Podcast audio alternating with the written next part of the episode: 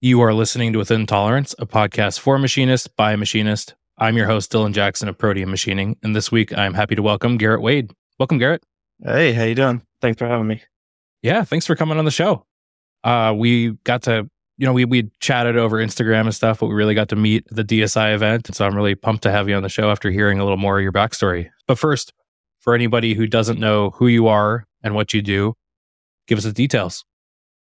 My name's Garrett Wade. I work for a small company in Central Florida called JG Parts Co. We manufacture mostly automotive parts, but dabble in a bit of job shop work as well. Awesome. Well, then let's get into your backstory because when we were talking at the event, it was very interesting to kind of hear how it wove in and out of manufacturing. And, you know, you kind of went away from technical things for a while and then ended up back in technical things. So, yeah, let's get into it. How'd you get into manufacturing? Yeah. So, as a small kid, uh, my parents worked for a company that was in the early days of the transition from MLS listings being paper into digital. So, they had these computers and servers that people would dial into, and you could see the realty listings. And as a result, computers were plentiful around the house. So from a very early age, I had a computer in my room, playing on the computer. As internet started to become more mainstream, we had internet. Um, and so that was a pretty big thing growing up outside of, you know, going outside and skating, what everybody does, playing on the computer. As I got into middle school stuff, the not so legitimate forms of acquiring software started to become more prevalent.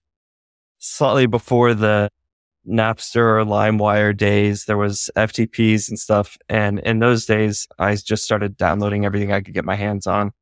Um, it was interesting to learn all these larger software suites, or at least dabble in them. And at the time, I had asked my dad if there was anything that he was interested in. Like I now had access to all this stuff. And funny enough, he was interested in a program called Photoshop we had family photos that had uh, distress marks or discoloration from the printed film stuff, and he wanted to go through and try to restore those. Um, so at the time, I downloaded that and started tinkering with it and playing with it, and got some pretty early exposure to that. Um, going on into high school, 9 11 happened, real crazy chaos, and I had my parents pick me up from school. And on that day, on the way home from school, went and got my first job at a pizza place. Um, so it's very easy to remember what day I started working from. So I started working there and getting some money, was getting into cars. That first job, same thing, heavily into computer stuff, built a computer. We got really deep into modifying, overclocking, water cooling. We went to Walmart and bought a used, not a used, a, uh, a small refrigerator and put the water cooling radiator inside a little mini fridge. And we're outside in the middle of the winter, just trying to get every last ounce we could out Sounds like the plot of a Linus Tech Tips video. yeah. This is early 2000s at the time. Um, so anyway, when I got my first car, it was a mid 90s Honda Civic. It's the same kind of thing. Just go on the forums and let's tinker with it. And once the car stuff started, everything really started to snowball in that. Before getting the car, I had no mechanical anything. Um, me and a neighborhood friend, buddy Randy, he had got another car, another Honda also at the same time. Neither one of us had ever done even an oil change, uh, never touched anything. And then, you know, we did one oil change each on our car. Then he had bought a motor and we decided we were going to motor swap that car. And so That's we, an uh, escalation. yeah. So we ended up with his car at the drag strip one night. He wanted to run it to see what it would do on the factory motor. He made two passes. It went basically the same time. We said, okay, that's what it does. Drove home and had the motor out while it was still hot. And then before the same come up, the sun came up the next morning. We had the new motor in and it was running and everything was good. And that was the start of just cars. We just full steam ahead on that. Um, me and all my friends at the time were just car stuff. We got heavy into road racing. Um, we were running out track days, tracks, going out and doing events. I put a little four point cage in the car and was having fun with that. At the time, I was delivering pizzas and struggling to get pizzas in between the roll bars to then deliver them to people's houses. It didn't make any sense, but a lot of fun. At the same time, what we were doing with the car stuff was interesting and I wanted to document it. Forums are pretty big.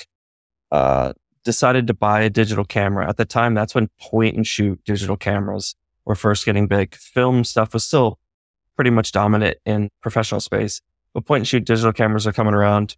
And what was nice about that is there wasn't that wait for the development, hurry up, get on the computer. And I had a bit of proficiency in Photoshop at this point. So we could touch up a little things or do, I mean, nothing crazy, but effectively what's like an Instagram filter or something like that now and make it look unique. So I started playing with that. Uh, briefly went to college, realized that definitely wasn't for me. The, the pace which you learn stuff was just a little too slow. Uh, I just couldn't get behind it. So the car stuff continued on for a while. I was going to car meets, got out of that Honda, got into a, a Nissan, had room for bigger tires. You know, we could get a lot more traction, put a lot more power to the ground, have some fun. Met a ton of people out there that took over my entire life. And I ended up working in the automotive industry. Then we I transferred to parts sales and aftermarket performance. I also worked as a general mechanic for a while, got some of my ASE certifications, and just was going down that path. Eventually got completely burned out in that. Just, it was nothing but cars day and night. My back was hurting. I was in my mid 20s and I'm like, this is ridiculous. Like, oh, geez. yeah. I, I can I only imagine. So, uh, completely got out of that for a little while and got an office job at Ticketmaster of all places. So sitting up, you know, five or six stories up in an office building overlooking downtown and just office job. Worked there for about a year and really wanted to get back into car stuff. Um, was also anxious to get deeper into photography.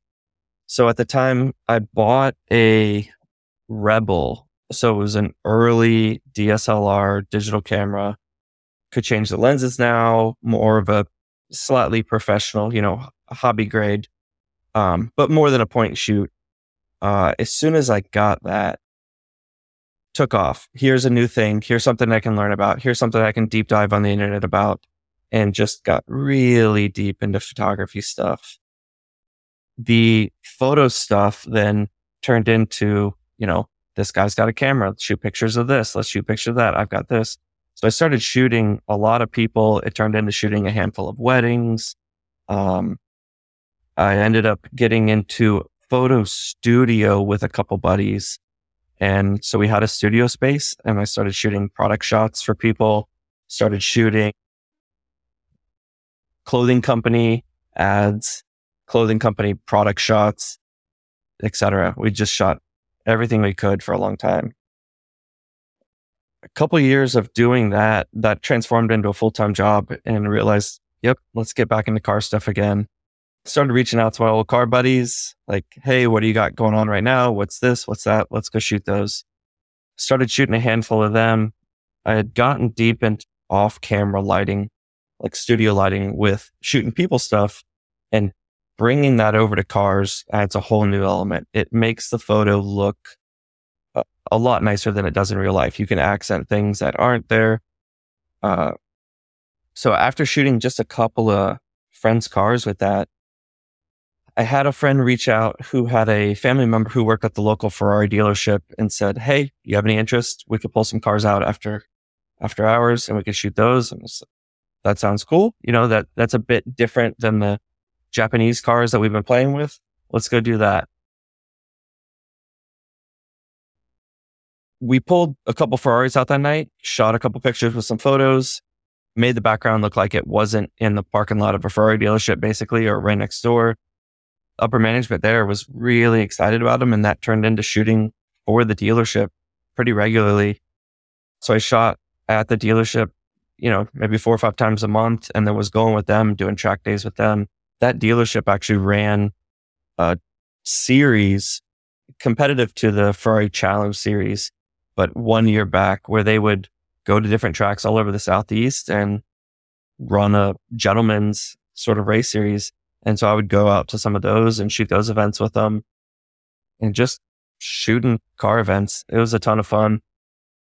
That's amazing. Yeah. I mean, what an opportunity to really step out of the, the car, the part of the car world you've been a part of for so long and really, you know, jump into exotics. And like you said, gentleman racing is a whole nother thing too. Like th- that's really cool. Yeah. No, it, it was a, a big jump from the Hondas and Nissans and Toyotas and stuff that we had been doing to jump into these, you know, 200, 400, 500,000 dollar cars or more. That sort of just gaslit anything car related for me. as you start as you start going in that then you want to do more of it. It's a lot of fun. I had already had an interest in that right? I'd worked in automotive stuff for a number of years. So i said all right let's do this. As you start posting more online that kind of content more people start reaching out to you. Um, so through that opened up a door where i could shoot magazine feature for a company when I was a kid growing up reading car mags, that was always the coolest thing. You know, all these features in car mags to now be at the level of shooting that was uh, just like a dream come true. So I started shooting a couple car magazines here and there, some smaller mags that turned into shooting for a handful of wheel companies and quickly found myself doing basically nothing but automotive work. Um, it turned into every other day was another magazine or another wheel company or an ad for some sort of company, you know, product shots of what they were doing, just something along that. And mixed in there, I started doing a little bit of commercial work. I think I briefly told you we're shooting even brochure photos for tow truck companies. Right. right? So when they have a brochure to look at, just shooting that, right? Huge tow trucks that would lift up semi trucks. So just shooting the ad photos basically for that. Um, a lot of fun.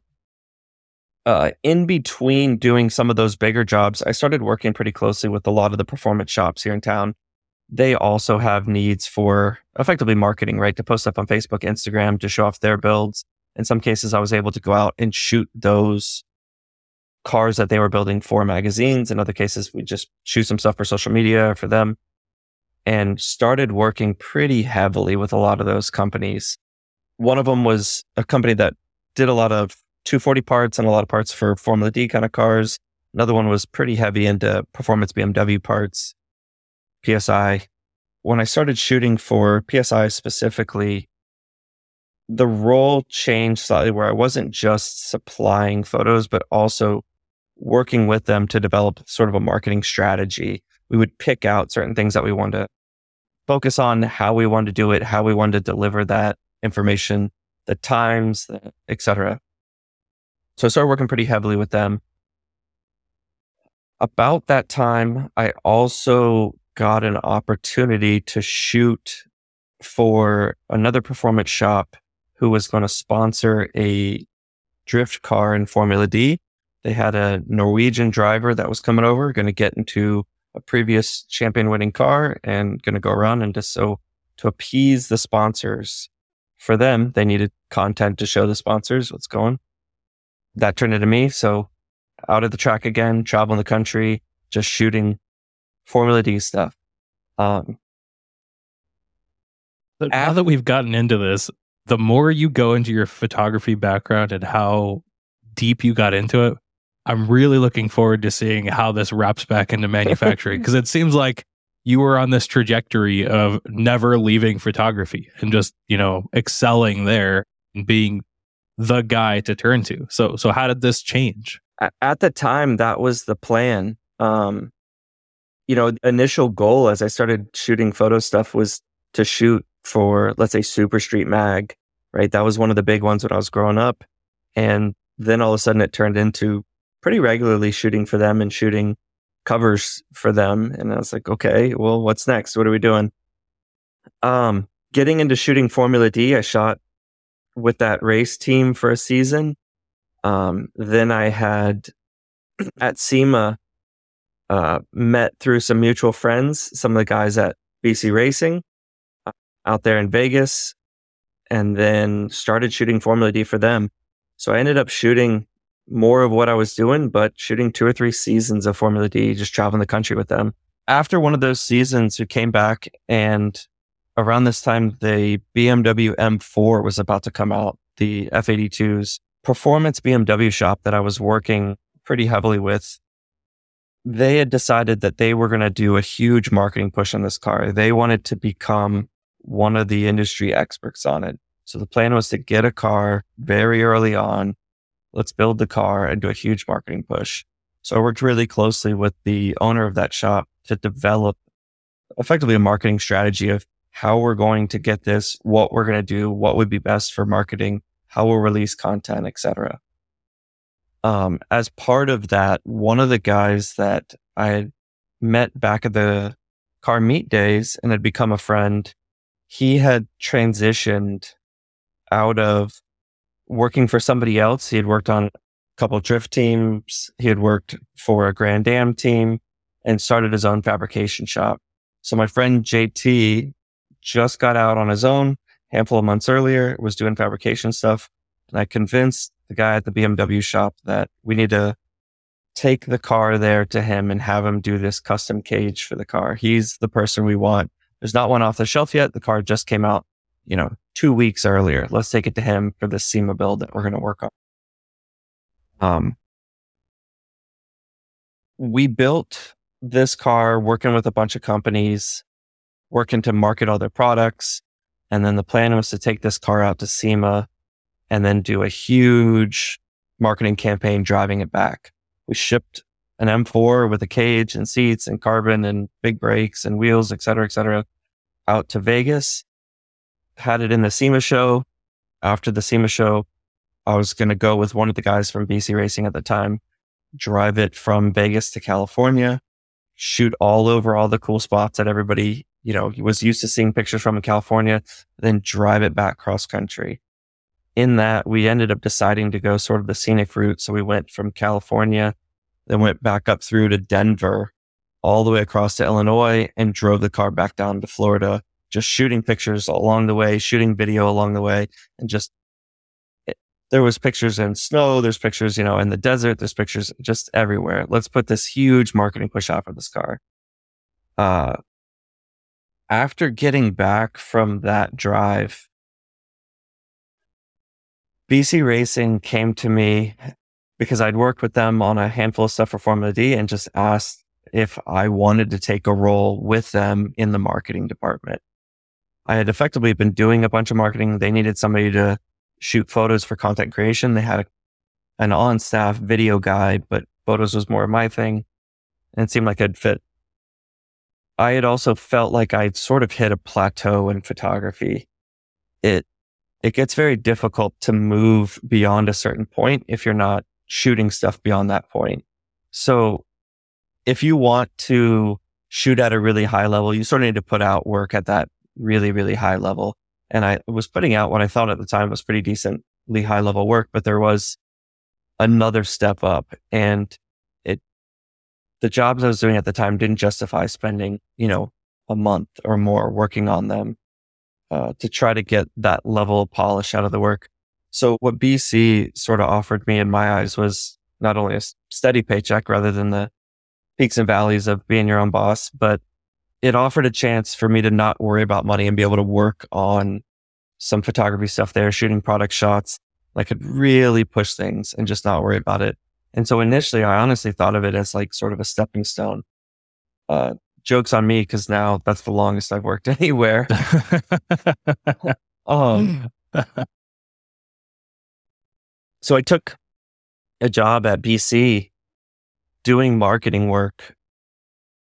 I was helping the video guy set up some shots and we were doing some commercials for the product there, shooting product shots.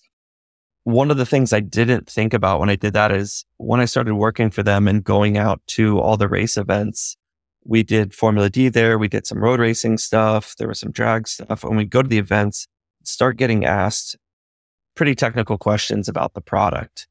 Um, not so much we were the technical face of the company, but we were the ones at trackside trying to, you know, shoot some photos, shoot some videos to post up of what was going on, what our drivers were doing. And these were from the teams that were asking you the questions or from fans at the events? All the above. But okay. what was really the big driver and what happened next was some of the teams. What our setup at the time was, was, you know, there was somebody back in the office who would work with the teams and they'd develop whatever they were going to do with the kit. They would help them out with the parts. And then we would end up out at the track and just shoot photos of it, videos of it, post it online, social media, etc. Uh, the more I got asked questions from them, the more I started trying to answer questions. I did have a background in automotive.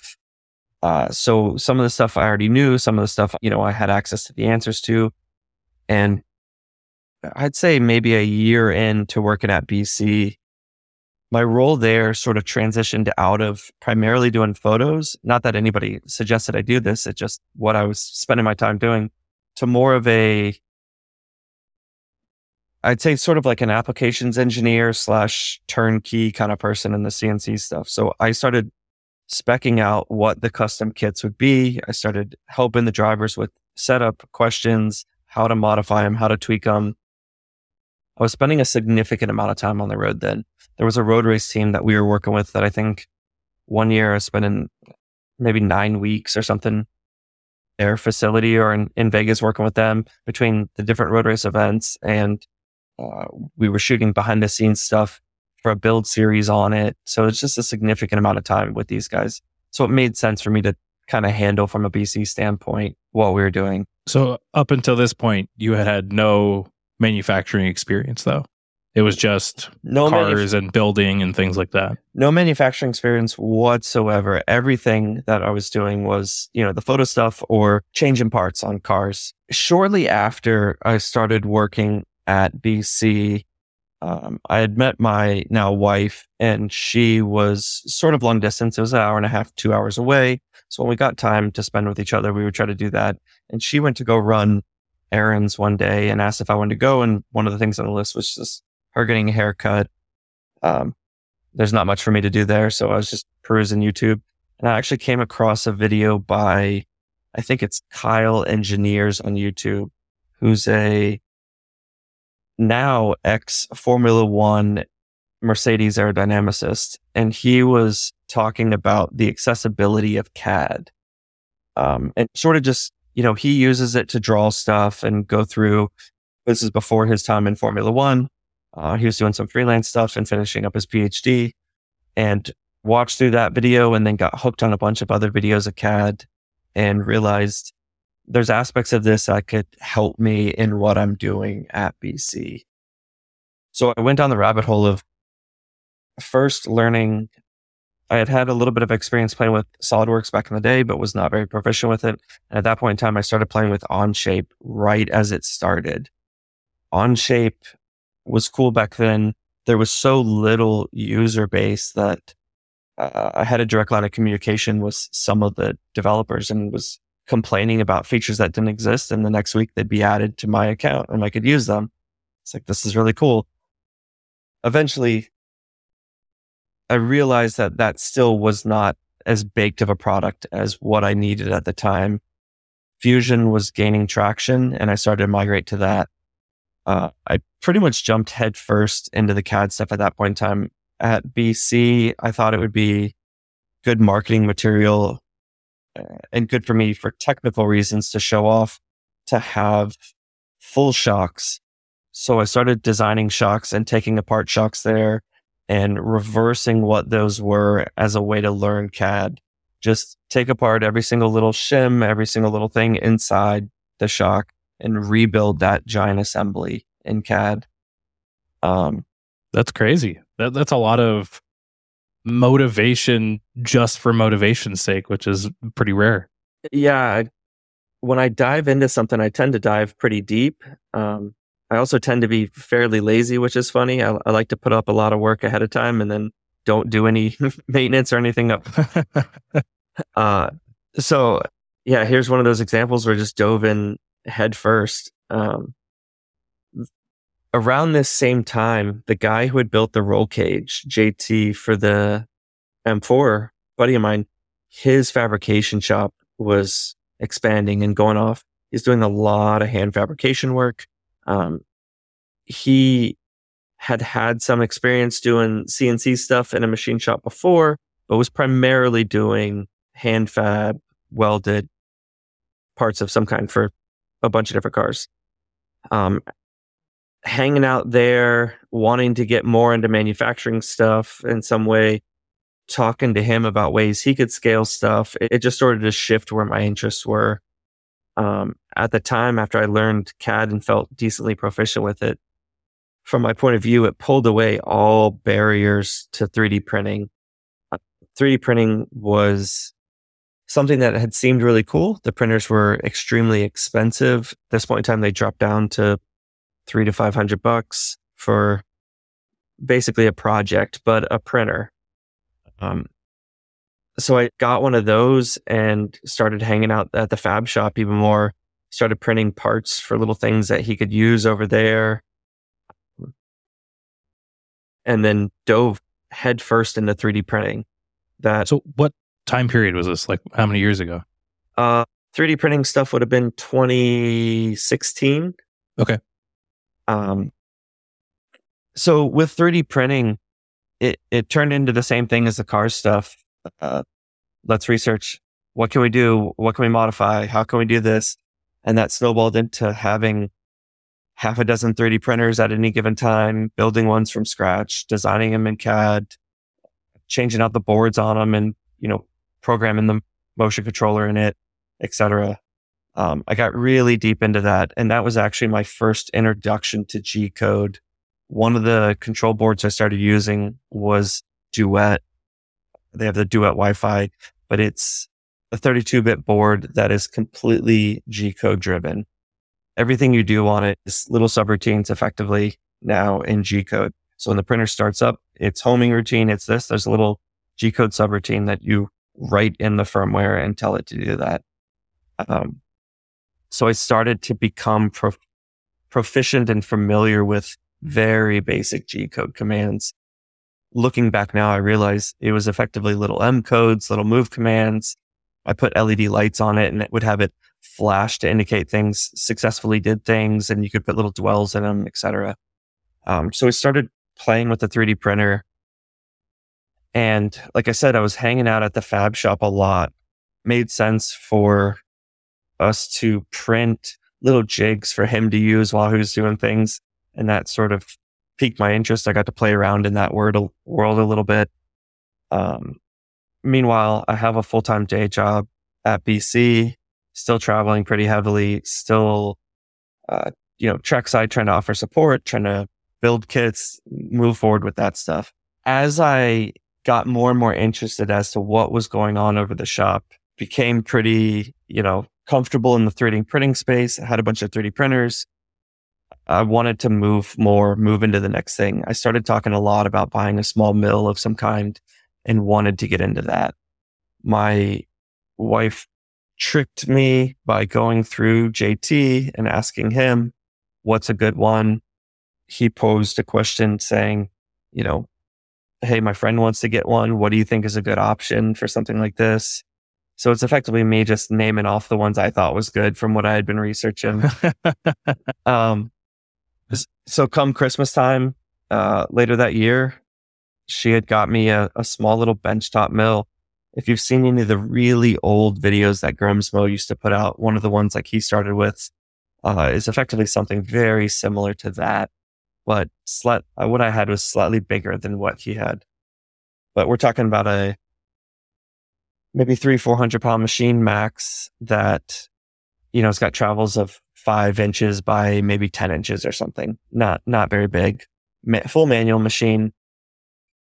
Uh, I had zero intention when I wanted one of these to begin with to play with it manually. Uh, no point in time in life have I enjoyed manually making things. I think, uh, I think there's a skill that you have to have to do that proficiently. There's some muscle memory. There's a lot of knowledge to move it. Uh, it's just never something I've spent a ton of time with and it, it didn't interest me. So I think I made two small little parts manually on this machine and then instantly ripped it apart and said, we're putting ball screws in this thing, we're putting motors on this thing, etc.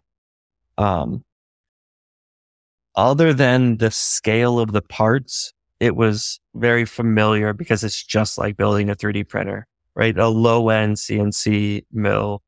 If it doesn't have servos, has stepper motors, just like a 3D printer. It's drivers like that. There was a ball screw instead of a lead screw, but those are very similar. So I swapped everything on that, made it CNC. And like I said, I think it was probably the third part that got made on that machine was CNC. Very crude, but CNC. We were figuring it out. Um, it's like when people use Edge browser to download another browser. It's like your only your, your only use is to get me to what I actually want. Yeah, and I had no idea what I was doing at the time on that thing. The yeah, I was making small plates. Like there was a couple parts I look back on, and they were I think eighth eighth inch plate and maybe you know one inch by two inch, and they probably took like an hour to make. it's this tiny little part. But anyway, you know, got it done and started making little parts on that.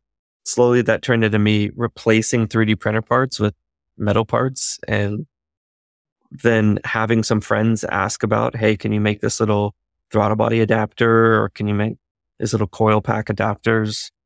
Okay. And go through and spend hours and hours making these tiny little parts because the mat- mach- material removal rate on that machine is just atrocious. Uh, I'm sure it, uh, nowadays it would be better, but at the time, uh, you know, my feeds and speeds techniques were poor for the machine and the ways were not properly adjusted, the gibs in them. So it's got some slop all over the place. So it's just chatter and it was horrible. So at this point, are you still somewhat working at the fab shop as well? So at this point, I don't work there at all. I don't do anything. I'm just playing around at my house and then going and hanging out with him. Okay. Uh, you know, getting lunches with him on the weekend, etc., hanging out. But I got deeper and deeper into Fusion, um, trying to learn more and more about CNC stuff back then. Uh, John Saunders videos pretty heavily back then. It's 2016, 2017, etc. Just deep into watching every single video I can. Let's figure this stuff out. Slowly, some of the parts on that little machine started to get a little nicer, started to come a little quicker. Uh, fast forward maybe 2019, 2020 or so. Uh, JT at the fab shop had been making parts manually, but had a background in CNC and had always wanted a CNC machine himself. He had worked on Fadals years and years ago um, always wanted one for himself. He had been making a handful of parts here and there for customers on one at a machine shop, a couple doors down. But it was one of those things where he had to sort of wait for the stars to align to be able to get it on a machine. He had to make sure there wasn't something set up, nobody was going to be running it, didn't want to tear down a setup, etc. So he always wanted one of his own. Um, so we're talking CNC stuff all the time. He's still doing all the fab stuff and decides he's going to buy a Fadal. Uh, he finds one that's really clean. It's an ex Air Force machine, had a ton of maintenance done to it. Um, I think this is a 2001 Fadal and puts that in the fab shop.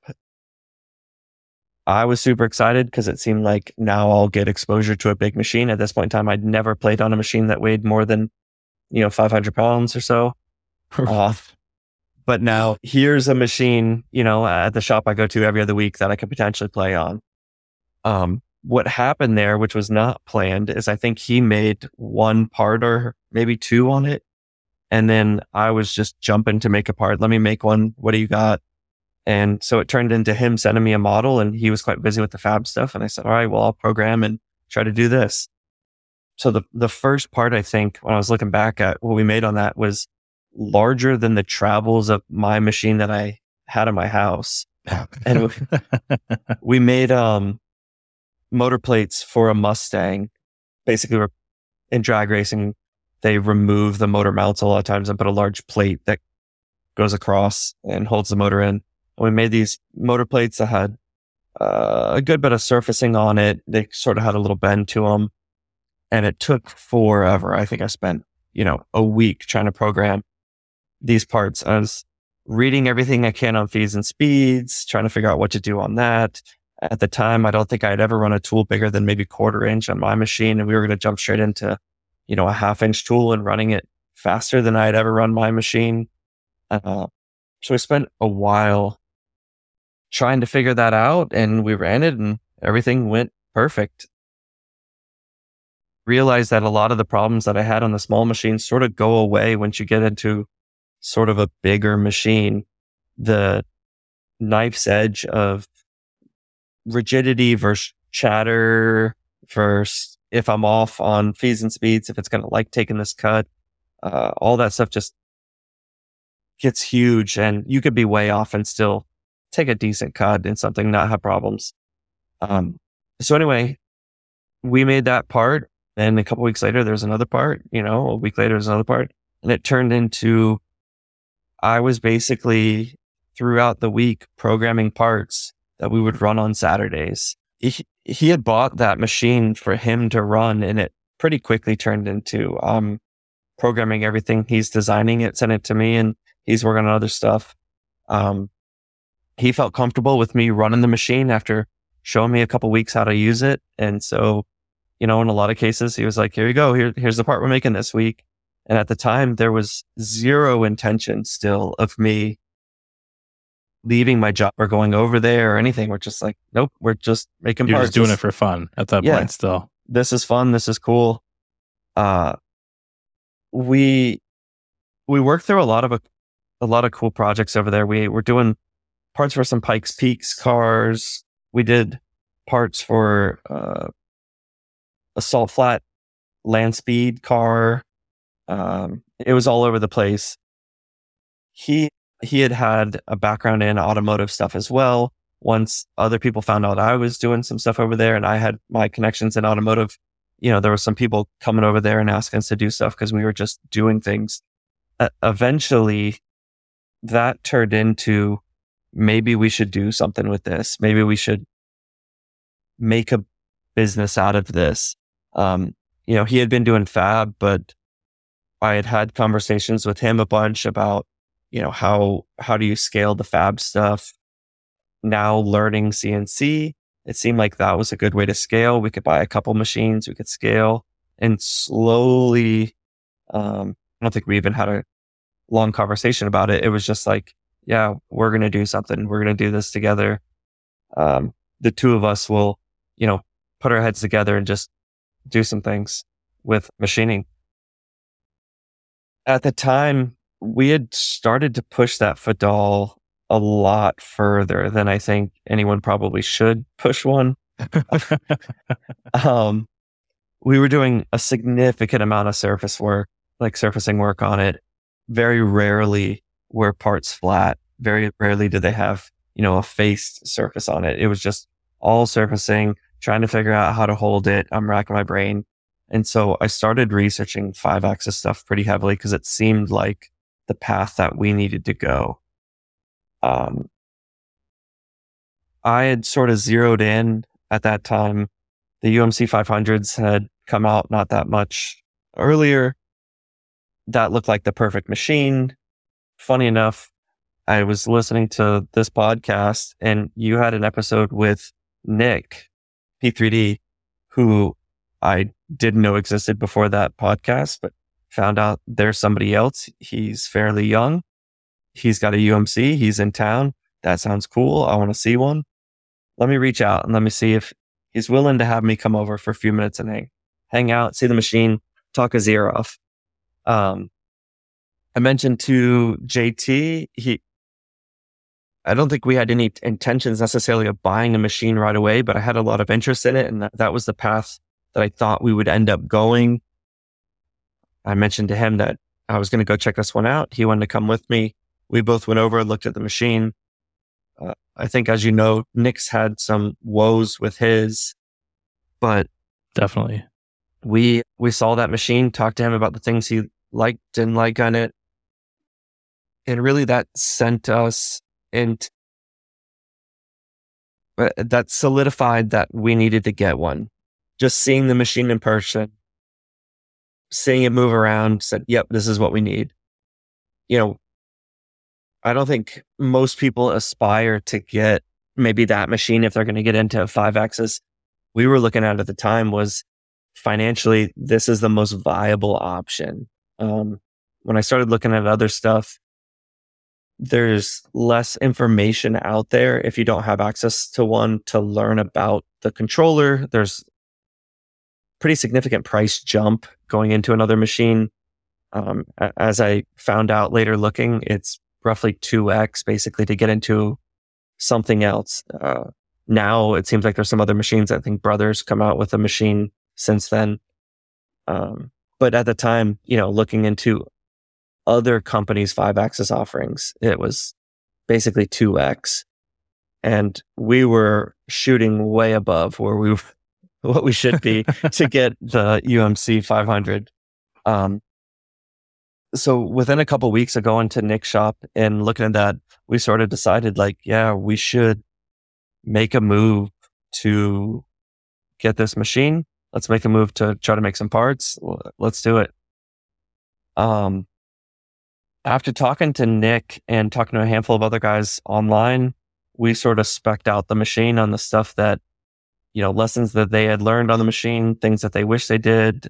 A lot of guys had chip problems with those machines. They had come out with a new chip conveyor and we said, all right, well, let's get that. It's a pretty significant jump, but some of these other guys were having chip problems where every hour on the hour, they're having to dump chips out of the machine. That sounds like a problem I don't want to deal with. We'll try this new conveyor. So we spec out a machine to get into it uh, and try to make the jump into five axis. Before that came, it was a mad dash to do all the research we could and try to learn anything we could about five axis. At the time, I was feeling pretty proficient in three axis stuff. We were doing what I thought was, you know, some complex three axis surfacing. And as soon as I went down the rabbit hole of five axis, it was pretty quickly humbled. There's a lot more variables that all of a sudden come into play. Um, I realized there was a whole world of stuff that I just knew nothing about. Well, you know, this might be actually a great time to jump into our first question from Ethan. He says, Oh, master of the UMC, teach us your ways. What kind of prep, preventative maintenance, programming tips, etc., goes into making beautiful intolerance parts on a machine line that seemingly everyone else struggles with? Um, unfortunately, I think some of that is kind of obvious best practices, and some of that's a bit of luck. I think we uh we stack the decks in our in our favor. There's there's some guys who I know that have had some woes with these machines that I think they just got a dud. you know, the um, talking to our local uh, tech and salespeople, it seems like those machines have had, I think, up to five revisions now on them. They made some casting revisions. They made some revisions as to how they handle thermal comp. Um, I think Nick was saying, for example, his the other day is just missing a sensor that's in it that the machines have now. Um, so that, you know, that skews how the machine runs. And I think a lot of people have had these machines in maybe not climate controlled spaces, or they did and had kind of an earlier version on it. Ours has honestly been pretty great. Uh, the other thing that we have working for us is mostly messing with automotive. We don't have as quite a tight of tolerances as a lot of other people are running in. I think if some of these people are trying to build parts that have a handful of true positions or really tight tolerances, whereas most of the parts that we're doing either get welded into something or in a lot of cases, we're designing the part and we know what the machine's capable of. Um, at this point in time, I'd say probably two thirds of the work that we're doing is designed in house and then machined by us very rarely are we handed, you know, here's a, a drawing with some tolerances and I need you to make this and hit this. We kind of know what the machine can do. We know what it does well, what it doesn't do well. Um, so we kind of play to that a bit. But besides that, we haven't really had to fight it too much. Uh, it's, it's just been pretty good.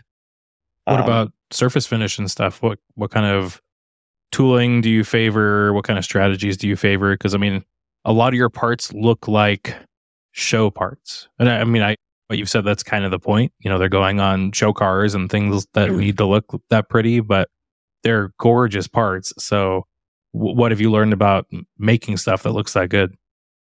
I appreciate that. Um, a lot of the parts that we're doing right now either are going on a car that's going to get a lot of attention like that, or uh, like a show thing of some kind, or is going on race car stuff. We just like parts that look really nice. Um, JT coming from Fab background, if you make something and it doesn't look the part, it doesn't work, it's out of tolerance of what you want. Uh, rather than sending it, you just throw it in the trash and start over again. And there's been a handful of times where we've had to, you know, play with some stuff like that on the machine parts. But for the most part, been trying to just stack the deck in our favor. Uh, if a part starts to look like it may get chatter, maybe we'll stop it in the middle and do some semi finishing passes and, you know, all the ball work we're trying to hit with a nice part of the tool. We're trying to, uh, you know, run it in a, a toolpath that the machine we know we'll be happy with. Uh, we're doing a lot of simultaneous work, but especially a machine like this, I don't think is happy doing huge C axis swings or huge B axis swings. If you can keep the movement kind of clean and smooth. And then keep you, keep your chip load to something reasonable. Don't just floor it. It's not too difficult, I don't think, to get a fairly nice finish. Well, uh, so what tool paths are you using to like get that smooth motion and like what kind of chip loads do you stick to? We're using depends on what it is. I'd say a lot of what people have seen that have they've been excited about the finish has been some of the intercooler end tanks we've done.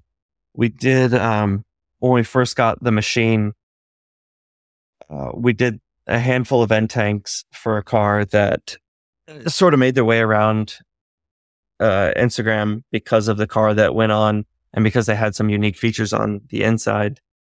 And on that, we really wanted was something to go with the flow of what the air would do uh, going through the end tank. So all of those on the outside finish has been some form of a blend toolpath. Um, originally, we were using just blend ex- exclusively on the outside of it. More recently, some of those have switched to the new geodesic toolpath. It's also got a blend style toolpath in there, um, but it's able to accentuate the curvature of the part. Hmm. I think I had never used blend or I had never been able to get a good blend toolpath. And then after talking to you and seeing Jeremy's presentation at the DSI thing, I've given it a shot now and there's been like three or four parts since I've got back that blend gave me the perfect toolpath. Like I'll try to do something with steep and shallow and it'll look like shit. And then I'll be like, oh, I'll try blend. And I'll be like, oh, that's exactly what I wanted. like if I could envision a perfect toolpath, that's what it would be. I was really surprised. Yeah. Blend has been for a number of years now one of our go-to toolpaths. Uh, I think besides surface finish itself, and when I say surface finish, like the you know how shiny or uh, uniform that finish is, if the finish itself or the toolpath goes along the part in a way that accentuates the curves, it just makes everything look better. Um, if we were to make some of the same parts using let's say a scallop toolpath that just walks around and goes everywhere. It's sort of an easy button just to click that and go over, but it's going to hit all those curves in a way that don't accentuate what the shape of the part is. And I don't think the final part looks like it has as nice of a finish because you start to see a lot of irregularities and uh, variances in what the cusp is in different areas in a way that's not uniform. And I think that uniformity shows through as, you know, an elegant or nice surface finish. So what's your go-to finish ball mill and what kind of chip load are you keeping? Right now, uh, tooling in general, we're using GW Schultz for roughers and aluminum, and then almost everything else is Harvey helical. Uh, I started using those early on because they, in my opinion, had a a very large offering, but also had some of the best data that was easily accessible.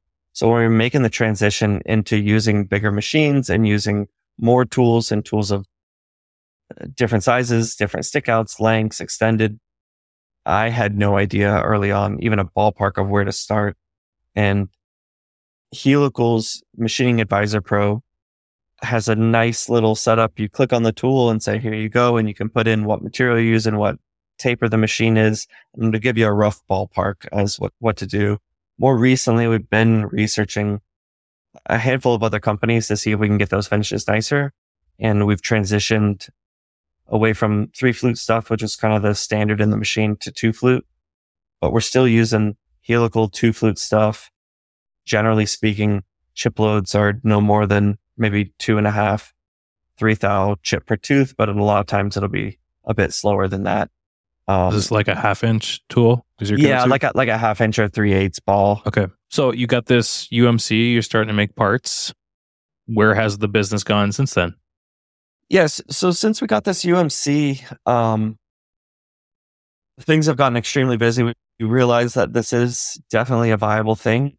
Uh, it went from every Saturday trying to do stuff to that's definitely not enough time. So I would program parts during the week and in some cases set them up and run them on Saturday and then leave them for JT to run in between doing fab stuff during the week. In other cases, we needed some stuff rather quickly. So I would program it remotely, send him the files he'd set up and running it. Um, but yeah, besides doing the one off parts in attempting to make this more of a viable business, we started taking on more and more job shop work. So there's a handful of companies in the automotive space that we've started doing manufacturing for, just making their parts for them. Some of those we're still designing. Some of those they are sending over a drawing of some kind or a solid model.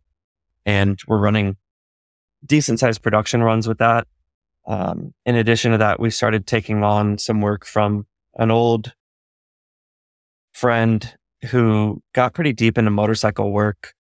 Uh, he's from the car industry, but now has kind of fully transitioned over into small bore motorcycles, 110s, 125s, uh, like stuff like the Grom. There's little series where guys will soup these things up and race them. And he has built a fairly large company tuning and offering parts for those. And so we started manufacturing some of the parts for them. So in addition to doing some of these production run parts, we keep getting some random larger projects either coming our way or sort of threatening to come our way. Uh, we had last year a, a, local Porsche shop bring us a Cayman. Uh, the idea was to turn this car into a Pikes Peak car they wanted to take Cayman GT4 Club Sport, which is the factory built race car version of the Cayman, and put 991.2 Turbo S motor in it, which nobody had done before, I guess, in that chassis. Um, but they wanted to use all the Porsche parts. They wanted to use the factory turbos. They wanted to use everything.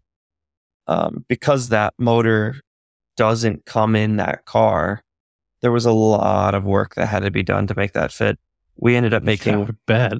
That motor is the the stock motor is already shoehorned in there with like almost no room. So yeah, that's crazy.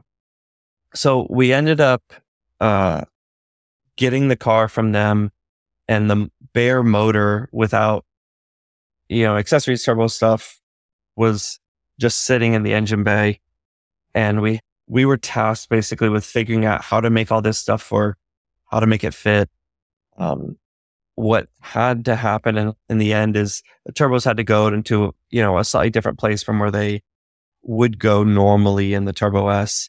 Uh, this meant that all the hard lines that run for water and oil to the turbos, none of that would work. Those are all proprietary fittings on the end of hard lines. So we went down the path of making dozens of little fittings, converting everything to AN. The air to water intercooler wasn't going to fit. So we made pretty nice air to water intercooler that's got two air inlets and comes out with one outlet to go into the throttle body. Made that some exhaust flanges, etc. But while doing a project like that, it was just further pushing that as we take up the machine time, making, you know, a family of parts, designing these parts, proofing out all these parts, you know, that's just time away from doing any other production parts on the machine. It, well, you also still have a job at this point. like yeah. a full time job. yeah. so around that time is when we started talking about that needs to change or I need to dwindle out. I had a conversation with BC uh, and told them that I was going to look to make this a full time gig. Um, ask them if they would be all right with me stepping down, you know, to part time and maybe weaning my way off. And for them, no issues whatsoever, full support, whatever you need, let's go. So I started working with them to develop an exit strategy. Basically, we started to chat about how that would work with the roles that I was doing there, who was going to take over it, how I may stay on, you know, afterwards as a contractor for a period of time, uh, but started dwindling down. Moving up to more recently, I've dwindled down from there little by little, kind of taking baby steps, kind of nervous to take the jump, uh, where I'm now down to three days over there and three days at the shop. Uh, JT's over there full time, you know, doing the fab stuff still and running the machines when I'm not there. If we've got production stuff to go, he's sort of wearing both hats, kind of jumping back and forth. But the long term goal is to slowly now move away from the fab stuff. It doesn't scale as easy. You know, obviously it's a lot of work to do one part. And then if you want to do the next one, it's a, it's a lot of work to do the next two, Right. the next Yeah, it's like a manual machinist. Like yeah, it's, the same amount of hand t- turning, you know, for every single part.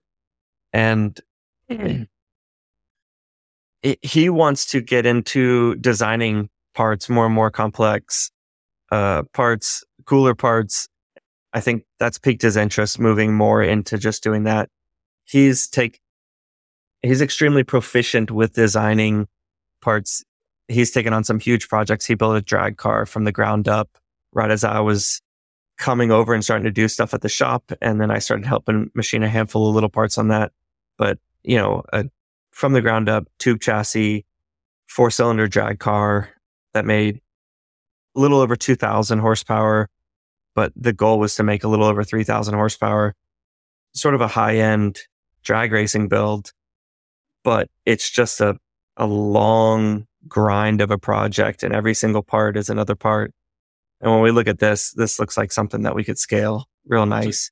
Do you think you'll keep larger profile projects though? You know, take take on one here and there as kind of like good marketing, or is it you know really trying to hard cut away from that kind of stuff and move towards production machining? Yeah, I I think that's what makes the most sense from a marketing standpoint. Having spent so much time in marketing before this, um, I've seen what works and what doesn't work in that. I've also spent a bit of time now hanging out, you know, on on the forums and chatting to other machine shops and seeing what they do. I think our goal right now is to scale the job shop work and slowly start to introduce our own product line of parts. That would give us the opportunity to kind of do whatever we want, designing them and have a diverse income stream. At the same time, from a marketing standpoint, I think those bigger builds, there's a ton of marketing, you know, hype that comes from them. If all you do is do some job shop work day in, day out, it's, it's kind of hard to get that to go, let's say viral on Instagram or something, right? If you build this elaborate car builds or you make all these, um, parts for some other big build of some kind, those kind of move all around. And, and while those don't necessarily pay the bills always, sometimes they, they snowball into a huge time suck. I think mixing those into everything else we do is probably the move to try to grow this to be as big as we can. Well, and speaking about growth, you just took delivery of your second five axis. So talk to me about, you know, deciding to buy that one specifically and options that you chose and all that. Sure. So yeah, we just got UMC 1000 SS to accompany the 500 SS that we have. That machine just got powered up last week. We honestly weren't sure what we were going to get and then sort of fell back into that. Um, I was pretty gun ho on the 500 from day one. Everything I had seen about five axis stuff, which is definitely proven to be true, is the smallest machine you can get a hold of and do the work on, the better. Uh, if you're going to make a small part, make it on a huge machine. Machine is just terrible. There's no clearance. There's no access. Tool lengths have to get huge. You might crash it, etc. So we had the 500. Um, unfortunately, shortly after we got it, we started getting requests for bigger and bigger parts, more and more complex parts, and stuff that, uh, in some cases, was quite tricky to fit on the 500. In other cases, was just, nope, this isn't happening. We'll have to turn it down for now. Um, we started looking at a 750 and I started looking at the size jump from the 500 to the 750 and it's really not that big of a jump. Um, there's, I think, a four inch difference in Y, which is sort of a limiting factor on those machines. And four inches, though, sounds like a lot. When you start to look at car parts and you look at, let's say, a valve cover or an oil pan or this or that, they, they still just don't fit. They need to be pretty significantly larger than that. Um, going to a bigger machine had some concerns about maybe sticking with the Haas. We've had a couple little software glitches on our machine that Haas has been pretty good about trying to get to the bottom of. And we haven't had any tolerance issues, like I said, on the 500. But when you go to a bigger machine, if it's got the same repeatability, but you're much further out from center, started to get a little nervous that this may not be, you know, what we want, what we need. So I started going down the rabbit hole of researching every other machine that was out there and, you know, there's a laundry list of stuff. You start looking at, let's say a GROB and you say like, this looks amazing. And then you start getting prices back and you're like, well, this is a million dollar machine. yeah, like, exactly. This, That's this isn't going five or six UMC 500s. Okay, Yeah. never mind. Um, and so I, I think we ended up kind of where everybody ends up with looking at Hermle pretty close. Those make a lot of sense on paper. I think we'll still want to get over there. But right now, the short term goal is to bring on a second machine to help ease the workload with what our current one has. Really, another 500 would be great. But the problem with another 500 is it doesn't really give us any new capability. It just increases current capacity. Um, so we started looking at C400s and talked ourselves into that being the move. That's definitely what we want to do. And then we start like doing the books on what does it take for me to make the jump full time over here, uh, money wise. What's a machine payment look like on a C400? And when you start adding those all of a sudden as one swift move, it's a huge amount of money. Totally. Um, yeah. So we talked ourselves back into Haas. What's nice about getting into a UMC 1000 is there'd be no downtime. We got nervous if we got into a Hermle that I didn't know how much time post processor work was going to take to get that sorted and cleaned, what it would take to figure out, you know, some of the probing stuff in it, how to use the controller. Uh, and if we got into a Haas again, basically the day it showed up, it could start making chips. There's there's nothing we would have to worry about. Um, we had talked to our Haas dealer about seeing what kind of deal they could offer us.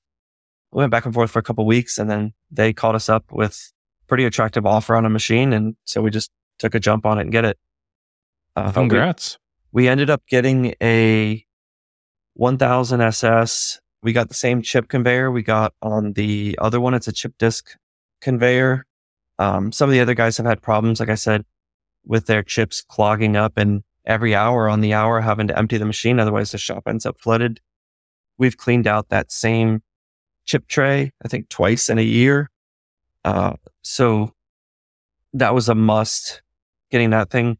We also have been making these intake manifolds for a motorcycle client where I think they use 29 of the 30 tools in our 500. Um, so this one we opted for a 50 tool, uh, because tearing down the machine to change out all the tools and then switch back and forth, uh, it's just been a bear. so I if- bet. Yeah.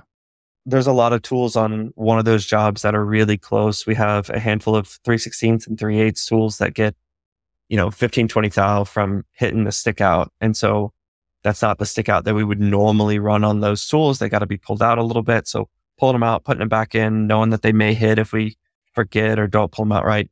Uh, getting the bigger tool change is going to make life a breeze, I think. Um, Are there any other options that you chose on this one that you wish you had bought on the 500? I don't think we got anything else too crazy that we didn't get on the 500. We did opt the 500 for through spindle and through air, which we've used both of. The only thing we did definitely did not get this time is there's a uh, a skimmer that Haas offers. That's basically a rubber band that spins around and goes down in there, and it doesn't seem to do much of anything. so we we did not get that this time. Um, but no, yeah, we 50 tool and the tool changer were the big things on the list. Um, the idea with this machine though is not necessarily to be a long-term for machine for us.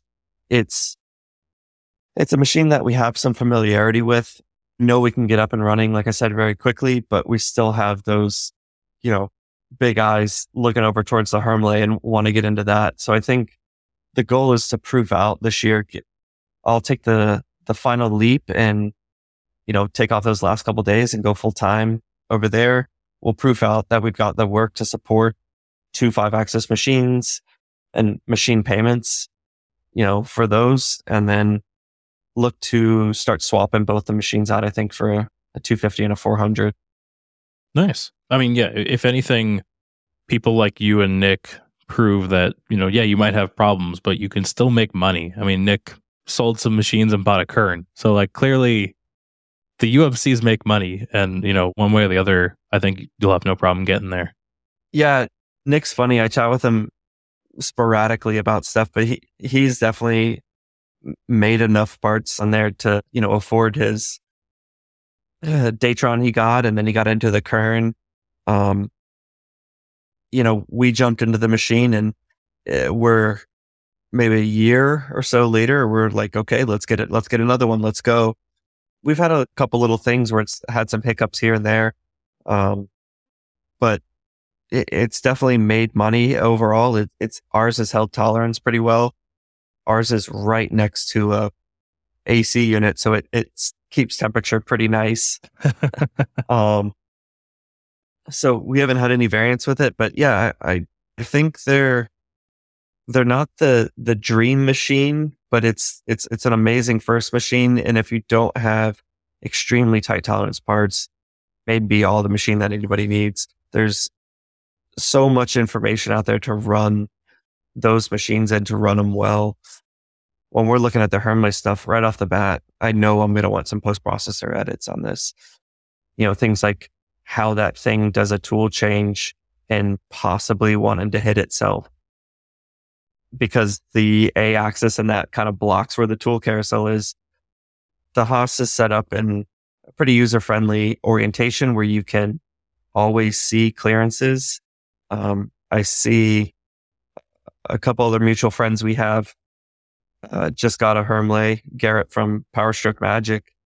And I see the machine turn, you know, A 90 or negative 90, whatever it is, and you're just blind to seeing anything on those machines. It's, it's terrifying. I, I, don't know how you cycle through those because I don't think they have a side window at all. You're just, I hope this works. Yeah. Um, the Haas is B axis. You have full visibility. Post processors work at the gate. Everything's, you know, it, it's a fairly easy jump. And if it's not really tight tolerances, I think it's a, a perfect machine. I think a lot of times, like I said, people who've had problems with it have had an older version of it or have had sort of an early dud kind of thing, or maybe just didn't stack the, the cards in their favor on it. They were optimistic it would do more than it can. And sometimes in situations that are less than favorable. Uh, so is your thousand making parts already? Unfortunately, not yet. So the, we had a hurricane threatened to come through here and we didn't get very much more than, you know, 20 mile an hour winds or something come through here, but that delayed the final leveling and installation of the machine. And so it wasn't until last weekend that the machine got powered up and was ready to go. Um, I got about a day to work on the 500 because we had to move the whole shop around to fit this new machine.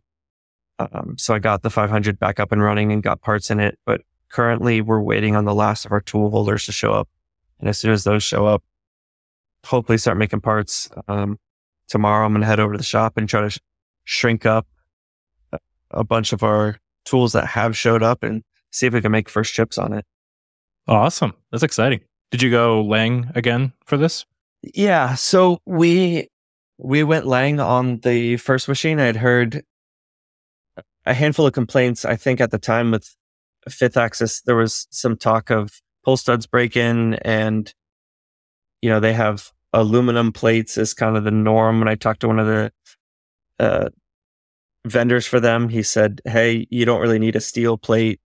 And I wasn't sure about repeatability, pulling stuff on and off and smashing it down. We do pretty high mix. Um, you know, Lang seemed, seemed to value that and seemed to have a better reputation. So we had gone with that on the first machine. So the new one, same thing. We ordered a, a Lang zero point base plate and then a handful of risers to go with the vices we've already got. Um, so I'm, lo- I'm looking forward to using the 1000 not only as a big five axis machine, but potentially as a, a three axis machine where we can slap a couple of vices on it and run down and probe it. Currently in the shop, we've got the two Haases and still have that old Fadal in the shop, but with no tool setter, no probe, no nothing. Like uh, I basically want nothing to do with the machine anymore. Right. Yeah. I'm sure it's the bastard child for sure of the, the shop now. Yeah. On occasion, we're like, okay, well, we'll just, we'll run this job on that because everybody else is booked. But, you know, setting up a job on it is a bear. Um, the new machine having the larger Lang plate, being able to throw down multiple vices and instantly just hit go is going to be huge. Totally. Uh, let's see. We got some other questions. One Eight Manufacturing. Kevin asked, "What was the your favorite part of the DSI summit, other than the networking aspect?" And then he also chastised us for neither of us coming down to stop by. I also talked to CAD Chris about coming down to LA during that same trip, and it just didn't happen in the end. there was a a last minute flight straight to where that DSI event was, so I didn't fly through LA. But it would have been awesome to go you know, see both those guys. Um, DSI event was really cool. I don't know about for you, but for me, finally getting to meet everybody face to face that I'd chatted with online, uh, was one of the biggest things there. I haven't had a chance to go to IMTS yet, which is where a lot of that stuff happens. Oh man, yeah, that, that's a ton of fun. So yeah. I'm glad you got to go to the event then. Yeah, back doing all the car stuff previously, I mean, that's what SEMA was. So I've got an idea of what that normally would be like. But for me, machining stuff was a side thing or a, you know, it's a hobby thing. And then, you know, I said, I'm going to go and it's two years or something. There's another one. And then we hit COVID and then we hit, and now we're slammed busy at the shop and I don't have time to leave for that. So up to this point, I haven't had to go. And that, that was the first, you know, out of town event to meet people, and that was huge. Um, so outside of networking, though, he was asking us what, or you, what it was your favorite thing at the DSI summit. I think on the third day, we broke out into small groups and had some deep dive classes. Um, I went and I elected to go into one with Devin Dupuis, uh, 1186 manufacturing and Craig Chester from Autodesk who sort of did a deep dive, uh, discussing different tool paths and discuss, discussing a handful of workflows. And one of the things that Devin showed in that just so happened to be something that's been uh, in my browser search history just constantly recently. And that's trying to handle dynamic or different work holding options for the same part. So now that we've got the second machine, there's going to be times where I want to program one for one part and move that part last minute to the other one. Or we previously ran it on one machine and now I'd like to, if possible, run on this one. Um, because of the platter difference between the two machines, one of them's a 16 inch platter and the other one's a 25 inch platter. Clearances, you know, or not the same. You may not be able to get to the same angle. You may not be able to reach. And so I've been heavily trying to research different ways that you can program a part and quickly switch it to run on another machine. Um, and, and everything that's related to that. One of the things that Devin ended up showing off there was an interesting trick where you can build out a ton of work holding all in one file, drop your part in like the container method, and the work holding can be swapped out to a different one, either between one vice, and another vice with a riser, you know, maybe two risers and two vices. And because of how he built out the fusion model, it's all there, all the files very similar to how, uh, you know, sort of configurations are in SolidWorks. Right, you can yeah. configure things. He's, he's figured out a trick sort of to do that. And so at the perfect time, this is what I'm searching for. This is what I'm going through. Devin gives a presentation on that and he's got a model that he's willing to pass out. And then because we get so deep into all these weird undercuts and multi-axis stuff, having Craig from Autodesk spend some time just explaining some of the toolpaths, some different features of them, ways that you can utilize strengths or differences between them. Um, extremely helpful. Yeah, I remember you telling me at the dinner after that night, he was talking about using was it like Swarf or something, but in a three axis mode, just for like floors that rise or yeah. something like that. Yeah, he, he definitely went over that, and we've actually used that a bit. Um, but yeah, that they went over using Swarf in three axis mode to get a toolpath that you can't normally get out of like a 2D contour because it's got a, a variable Z to it or it's got a variable floor and you want it to do effectively what a 2D contour would do, but track a floor um, so th- they were demoing that. Another interesting one that they went into was the differences between the scallop toolpath and now steep and shallow's got scallop in it. And at face value, and in a lot of situations, they spit out sort of a normal or similar toolpath to each other. But there's some very big differences behind the scenes as to what they use to drive those two toolpaths. And there's situations where they'll give you drastically different results. Um, yeah. Well, I was telling you while, while I was there, I was running a customer part that I ended up buying the extension for because I was told, oh, yeah, steep and shallow, like basically lays a NURB surface over your model and then calculates off of that. And I was having like continual cam kernel errors trying like any of the standard toolpaths. And then I threw steep and shallow at it and I was like, oh, yeah, no problem. Here you go. Here's a toolpath. I was like, oh, okay, cool. This is worth it. Yeah. Rather than most of the toolpaths, I guess, offset off underlying mesh model that it creates, and and Shallow goes off that NURB boundary. And so there's certain situations where it creates just a super clean toolpath where regular scallop kind of falls apart a bit.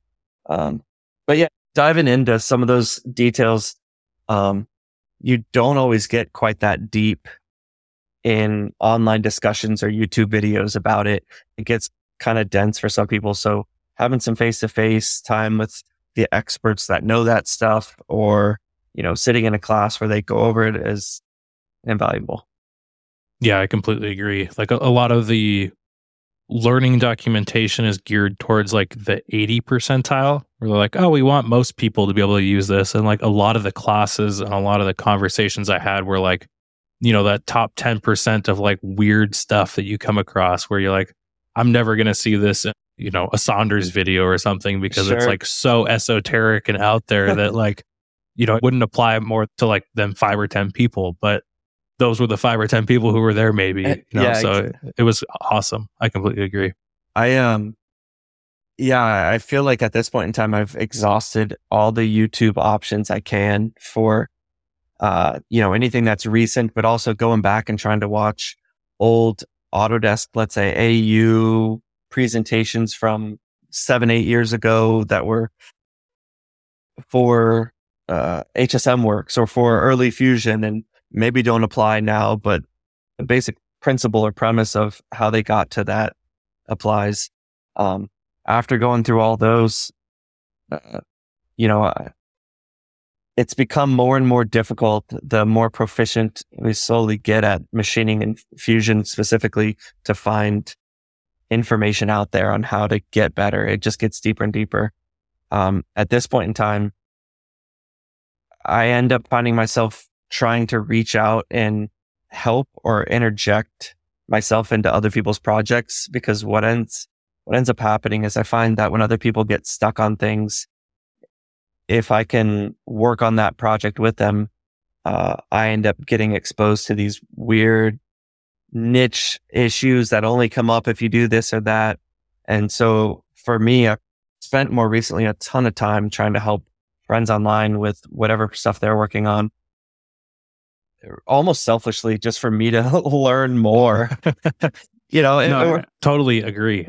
I help a ton of people out with fusion stuff because of like for very similar reasons where it's like, okay, it's like that old adage of like if you teach somebody something, you learn it better than you could or like than, than you did before because you're now like rehab rehashing all of that and having to like lay it out, you know, lay out 10 years of learning but like in a sequence so that they can understand it and they're like, "Oh yeah, those things do go together and and these are the steps that I follow and like having that methodology kind of laid out clearly is is really important and can really help yourself, like you said. Uh, yeah, I, I agree completely. There's friend of mine in Vegas that kind of followed in what I was doing, going down the path of 3D printers and then going into machines stuff. And he bought himself a Doosan uh, three axis mill. And we would talk regularly on the phone, just trying to you know, get him up to speed on machining stuff and explain what's going on. And I kept finding myself as I'm explaining it, having moments, me working through the explanation would help me understand it better than I ever did before because I'd realize in the process of explaining, oh, okay, that's what that's what's going on here. That's what makes sense. Um, so for me, yeah, I've I've moved pretty heavily into just trying to help or, you know, interject myself into everybody else's issues that they're having. So that way I can try to continue learning on my own. Totally. Well, that brings me on to shop news and new things. Besides the UMC 1000, anything else new and exciting in your world? Um, the with the 1000, it brought sort of a sense of urgency to really push to go full time. Um, obviously, our monthly expenses at the shop have increased pretty dramatically. Um, so we've finally put through all the paperwork to establish the new company. We were sort of flying under the radar for a long time under the Fab company. We've established a new company. And so, uh, establishing that's going to allow me to sort of officially move over and us to start doing all this. Um, in addition to that, with the new machine, uh, like I said, I've been researching not only ways to transition parts between the two machines, but also what work holding options we're going to need on this new machine. Uh, we bought the Lang base plate and we've got a handful of Lang vices and orange vice stuff, but looking at much bigger parts. Um, we're looking at doing a handful of oil pans, for example, right now. And those I think are going to end up being 20 something inches by 11 inches by, and so holding that on like, you know, a single Lang vise or it's just not going to be enough. And the width of those parts is bigger than what I'd like to hold a lot of stuff on. Don't really want to do an op zero and cut some stuff into production parts. So right now, just doing everything I can to research every option possible for work holding on how we're going to hold these bigger parts on the new machine. So you're thinking like the Lang stamping unit and a couple vices or? I don't know if we'll go down the path of the stamping unit. I keep meaning to reach out to some of the guys that have that. It seems, it seems interesting.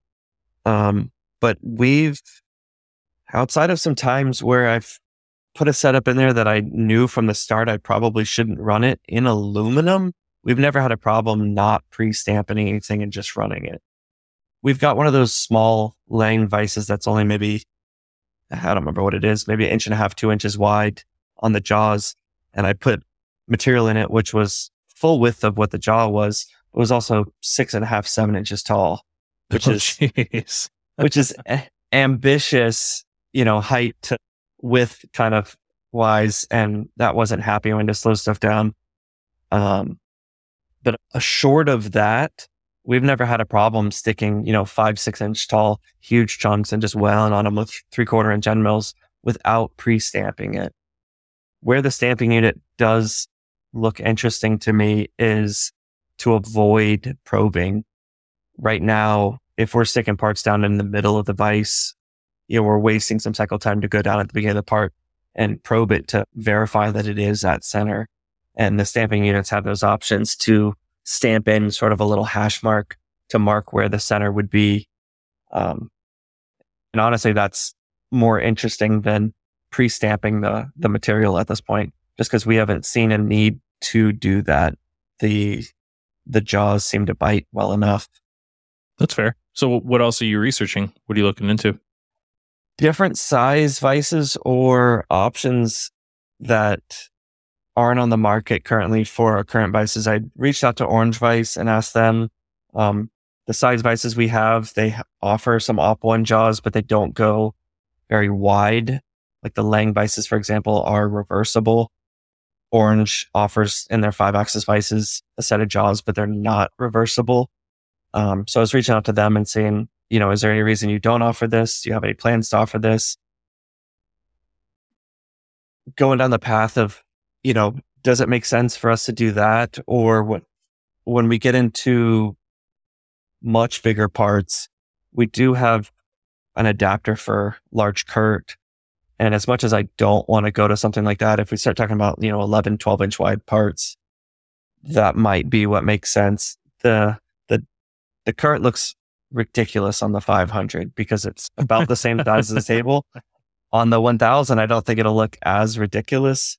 But if you start talking about parts that big, it's more of an on center setup than when you run like a two or three inch part. It's, it's heavily off center. And so it might be a viable option for us to use two big vices like that to then span across and hold some bigger parts.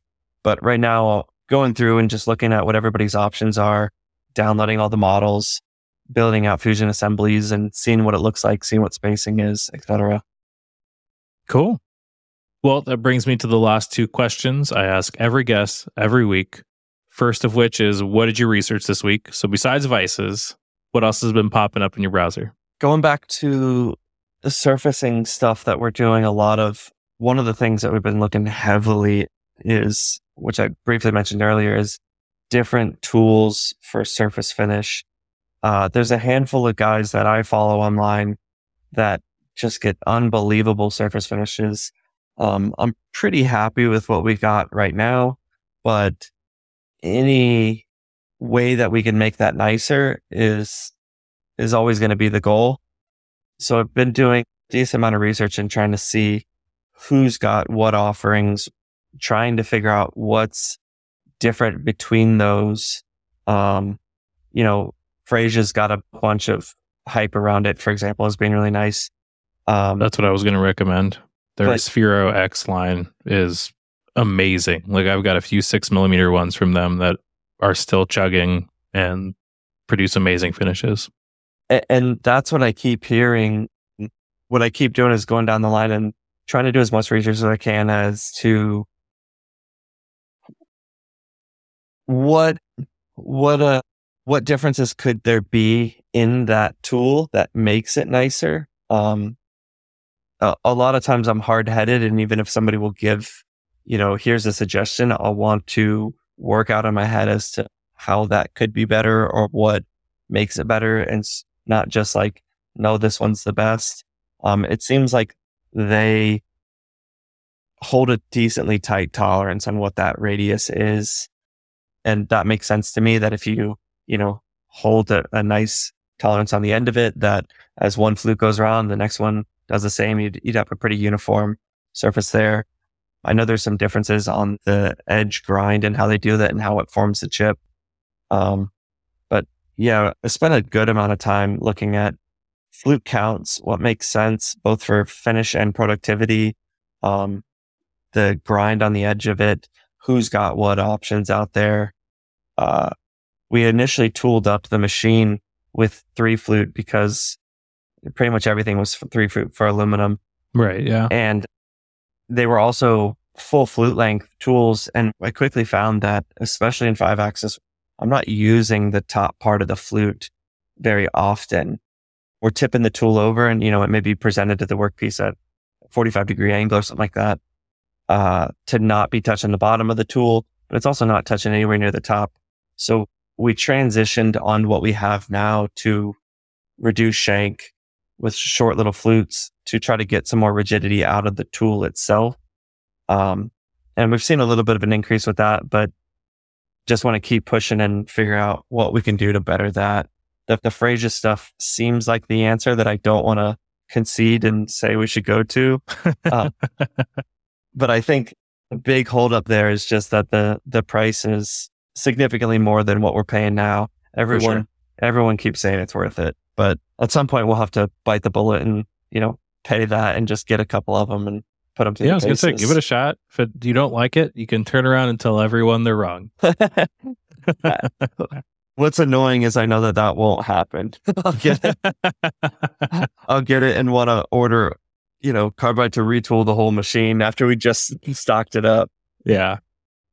So far we've been really impressed with it, but yeah, look forward to seeing what you figure out. You know, just trying it out because already get such amazing finishes that if it does make it that much better, it'll be incredibly impressive.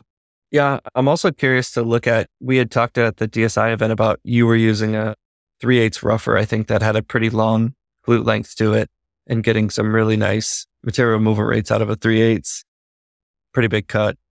So I think all around we may start looking at some other options, but they're on my radar, if not top of the list for sure. Cool. Well, the other question I ask every guest is what are the things you're working on to be a better person, leader, employee, what have you? None of us are perfect. We're all working on stuff. What are you working on? Yeah. Uh, funny enough, some of the answer to that comes from this podcast. As a whole, unrelated to that, been trying to get ahead of problems at the shop before they arise. Um, you know, well, there's things that I know are going to come up in the pipeline and trying to research or figure them out or find a good solution so it doesn't become a headache for JT, my business partner over there, uh, just ahead of time and just trying to nip things off.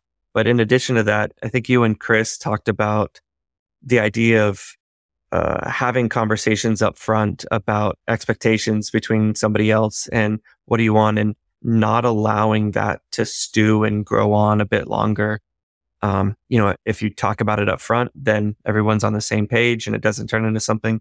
And I hadn't given something like that very much thought. So after your conversation there, we started having very similar conversations like, okay, now that we're formalizing this, you know, similar examples to what you guys talked about.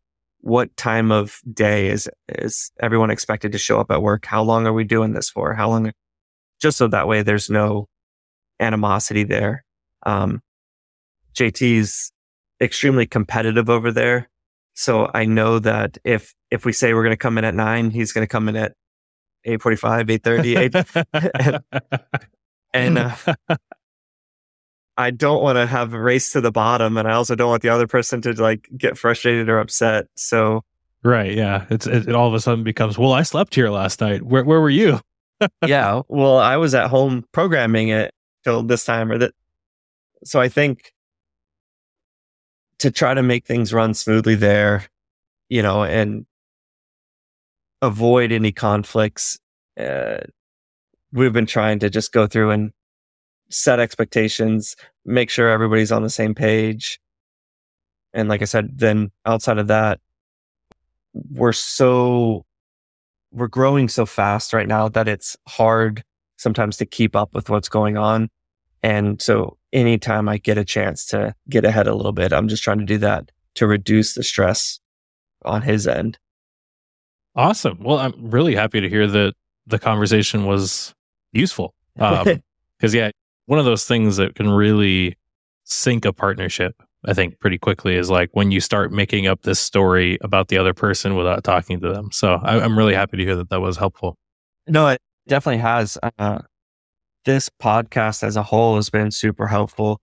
Uh, you know, uh, four or five years deep into machining stuff now, but we've got, I, I think you just had your 200th episode. So you're four years deep into this podcast. I know Saunders and Grimsmo are uh, maybe 300 or something episodes deep and listening to these and learning from them has been invaluable. You know, just basically learning off the backs of what everyone else is doing or their struggles or how they've overcome, you know, hard times, et cetera, has been huge. Well, thank you so much. I really appreciate that. And, and thank you so much for coming on the podcast and your time. It's been, it was like, it was really cool to hear your backstory at the DSI event and now getting to dive even more into it. I'm super glad that you ended up in machining, but I'm also shocked with how much success you had in photography. So it, it, that's super awesome. And again, thank you so much for your time.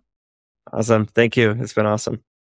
And thank you to all the Patreon members who let me send people like Garrett a headphone and mic so you guys get good audio. New Patreon member Andres, thank you so much. And thank you all for listening. I will be back next week.